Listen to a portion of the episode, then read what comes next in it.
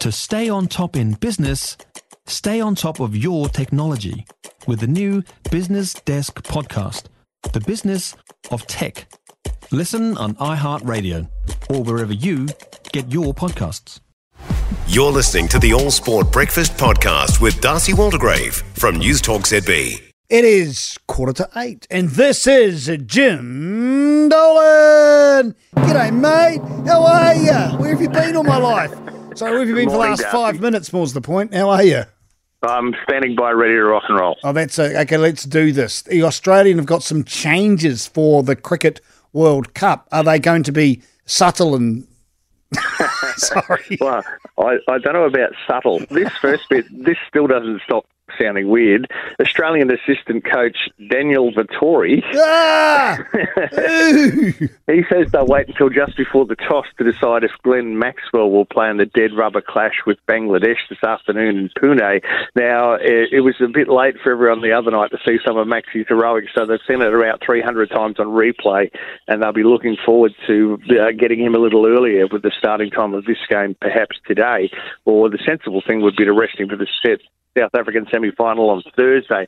But he's a no show at Australian training yesterday. He had two days before that to try and recover from that incredible 201 not out on Wednesday, un- uh, unable to move on Tuesday, our time. To move with the uh, move his legs with that cramp, but it, he could still swap things for six. That was absolutely incredible. Sean Abbott could give one of the bowlers a rest, but I'm not too sure if any of them are that keen to have a rest at this stage. Steve Smith back from Vertigo. He obviously straight in if Maxwell doesn't play. So, has he peaked? Well, it?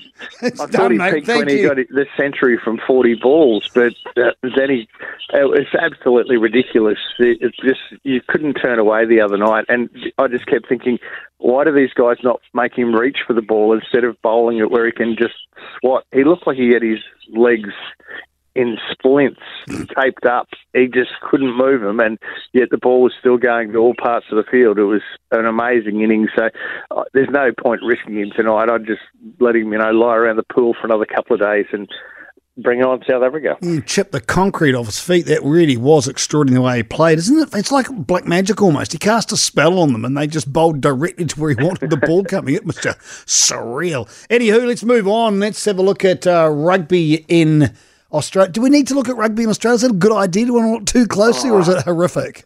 Well, it seems some people are picking at the bones at the moment. It looks like it because just when you thought things weren't bad enough for Rugby Australia, one of their most promising players on the rise. It could be a retaliation strike, some are saying, for Joseph Suaalii going to rugby. The Roosters this week will meet with winger Mark Nawaqanitawase and try and woo him to Bondi. Yeah. Now, he does have a rugby league background, played for a couple of junior clubs when he was young before his school said, hey, you should play rugby, and Rugby Australia uh, got their eyes on him. So he's big news for the Waratahs and the Wallabies. So obviously the Roosters would be very keen to get a tall, speedy winger into their lineup. And Rugby Australia, as could only happen at Fort Fumble, they might be distracted from what's going on in this case because they're trying to herd the cats and get all the parties to agree on a form of centralisation. They want the rugby programs of Super Rugby sides effectively to run under one national plan. Players, coaches, and high performance staff all employed directly by Rugby Australia.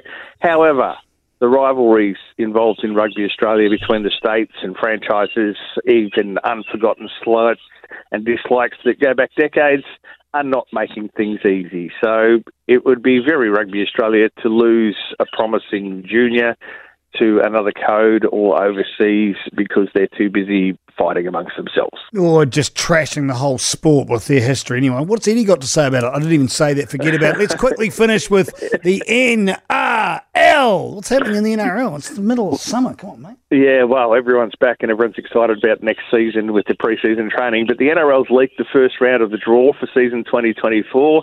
It might change, of course, because the broadcasters have already let it be known that they're not super impressed that the Raiders and the Knights might be the first Thursday night game. They don't think that's the ratings winner for them in Sydney. It has to be pointed out that it is NRL and goes beyond Sydney, but that's a different story. The leagues also sent the clubs the dates for all of their home games before the official unveiling of the draw on Monday. Of course, the clubs are ever impatient. The CEOs were straight away on the phone to their rivals to try and get a sneak peek at working out the draw so they can leak any of their displeasure to the media before the announcement on Monday. Great, and I'm sure Queensland will have plenty to moan about as far as the lack of home games. I think they've only got about eight in the first three weeks. Anyway, enough of that. Let's move on. Jim Dolan, thanks for yours, mate.